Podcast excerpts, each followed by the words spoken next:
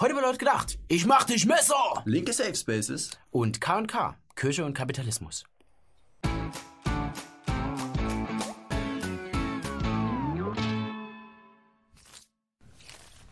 Messerangriffe nehmen in Deutschland zu. Die Zahl der Einzelfälle steigt sprunghaft an. Kaum ein Tag vergeht, ohne dass Meldungen über gefährliche oder tödliche Messerangriffe eingehen. Ja, Alltag in einer bunten Republik. Und in den Abendnachrichten haben sich Messerangriffe auch zu einer festen Größe entwickelt. Wie beispielsweise in Kandel, in Flensburg oder in Wien, wo eine komplette Familie niedergestochen wurde. Aber das ist alles nur die Spitze des Eisbergs.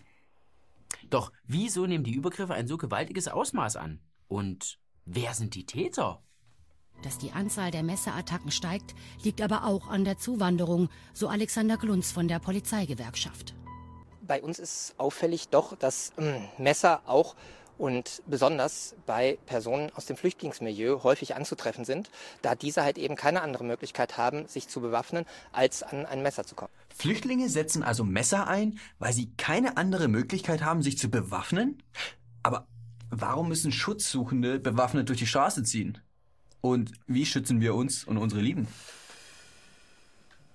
Zum Schutz vor zunehmenden und immer und überall möglichen Messerattacken hat der Innenminister von Nordrhein-Westfalen hilfreiche Tipps. Polizisten schützen wir dadurch, dass wir sie mit Schutzwesten ausstatten, dadurch, dass wir sie vorbereiten in Schulungen auf solche Vorgehen. Und Bürgerinnen und Bürger werden einfach sensibler sein müssen. Äh, man muss nicht unbedingt Menschen nah an sich ranlassen.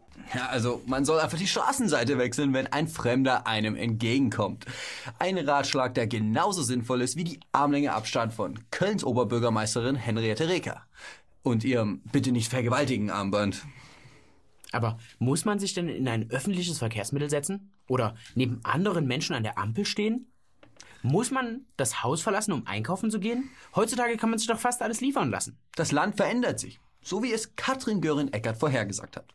Und die Menschen ändern sich auch. Und unser Zusammenleben wird täglich aufs Neue ausgehandelt. Und diese Veränderung spiegelt sich auch in der Sommermode 2018 wieder. Besonders angesagt auf den Laufstegen europäischer Modemetropolen ist dieses Jahr das Kettenhemd. Mit seiner engmaschigen Struktur ist es perfekt geeignet, um das Eindringen von bis zu 12 cm langen Klingen in den oberen Teil und unteren Teil des Oberkörpers zu verhindern. Der einzige Nachteil, es ist schwer. Eine Alternative, die stichsichere Weste. Die Vorteile liegen hier klar auf der Hand. Sie ist leicht und auch unter modischer Kleidung perfekt tragbar. So startet ihr trendsicher in den Sommer.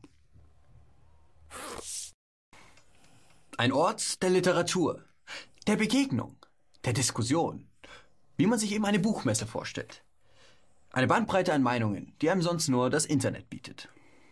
Für die Leipziger Buchmesse verließen Publizisten und Verleger ihre soziale Blase, um miteinander ins Gespräch zu kommen. Alle Standpunkte unter einem Dach. Der perfekte Ort, um miteinander zu diskutieren. Ja, gut, könnte man sich so vorstellen, aber da gibt es einige Personen, ja, die sehen das anders. Nur wir wollen hier einen kritischen Diskurs. Die Rechten versuchen, ihre Gegnerinnen und Gegner zum Schweigen zu bringen. An einer tatsächlichen Debatte um ihre Position sind die Rechten nicht interessiert. Es geht ihnen nämlich nicht um eine Meinungsfreiheit, es geht ihnen nicht um das Teilhaben. Sie reden darüber, dass sie reden wollen. Aber ja, das war's dann auch schon. Denn das selbstgeschaffene Feindbild könnte durch den tatsächlichen Austausch von Argumenten Risse bekommen. Und so versteckt man sich dann hinter dem Argument, dass der Gegner gar nicht einen echten Diskurs will.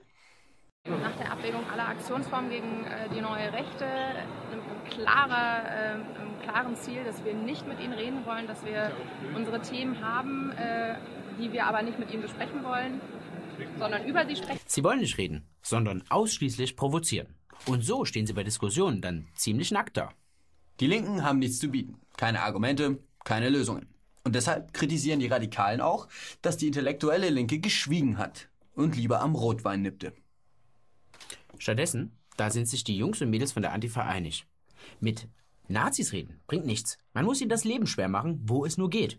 Man muss sie sozial ächten, bis sie sich nicht mehr getrauen, auch nur zum Bäcker zu gehen. So ein Kommentar in der Taz. Und falls sich dann doch jemand auf die Straße trauen sollte, ja, dann wird er eben bewusstlos geschlagen. Wie beispielsweise ein 37-jähriger Mann aus Hamburg, der am Montag nach einer Merkel muss weg Demo auf einem U-Bahnhof zusammengeschlagen wurde. Als er am Boden lag, hat er dann noch ein paar Tritte ins Gesicht bekommen und erst einige Passanten konnten die Gewalttäter vertreiben. Wohin die Reise führt, wenn die Antifa freie Hand hat, sieht man im linksregierten Thüringen. Erst am Wochenende wurden in Rudolstadt 100 Kilogramm Chemikalien zur Herstellung eines Sprengstoffes gefunden. Bei einem linken Aktivisten der Flüchtlingsinitiative Bündnis für Zivilcourage und Menschenrechte. Erst vor kurzem mit dem Demokratiepreis ausgezeichnet von der roten Landesregierung in Thüringen. Der Mitgliederschwund ist für die katholische Kirche atemberaubend. Aber es ist nicht die Angst um die armen, verlorenen Seelen, die sie umtreibt. Es geht um Geld. Eine neue Studie spricht mit überraschender Offenheit über die Verluste und stellt mögliche Gegenmaßnahmen dar. Gründe dafür, dass sich die Menschen von der Kirche abwenden, die gibt es zuhauf. Als einer der Profiteure der Flüchtlingskrise verdient die Kirche mächtig mit. Und auch der moralische Zeigefinger wirkt arrogant und irgendwie fehl am Platz. In Verbindung mit den ausufernden Kosten für Protzbauten wie in Limburg und den zahlreichen unaufgeklärten Missbrauchsfällen steht die Kirche in einem nicht so sonderlich guten Licht. Aber jetzt geht's ans Eingemachte. Hunderttausende Mitglieder laufen der Kirche davon. Jährlich. Allein in Deutschland. Und die Kirche kann sich überhaupt nicht erklären, wie das zustande kommt. Deshalb hat das Bistum Essen jetzt eine Untersuchung in Auftrag gegeben. Eine starke Abhängigkeit sieht das Bistum Essen in der Kirchensteuer als zentrale Einnahmequelle. Pro verlorene Seele verliert die Kirche, vorsichtig gerechnet, knapp 500 Euro im Jahr.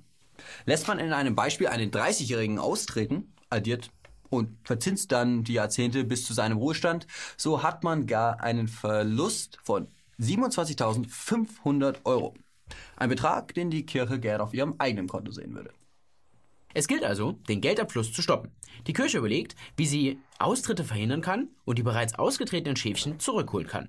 Die solventen Kunden natürlich zuerst. Ja, und ähnlich wie bei den Banken konnte sich die Kirche auch immer auf den Staat verlassen mit seinen prallen Steuersäckchen. Und natürlich auf Hilfe von oben vertrauen. Ah, ist natürlich ein ganz schlechter Zeitpunkt.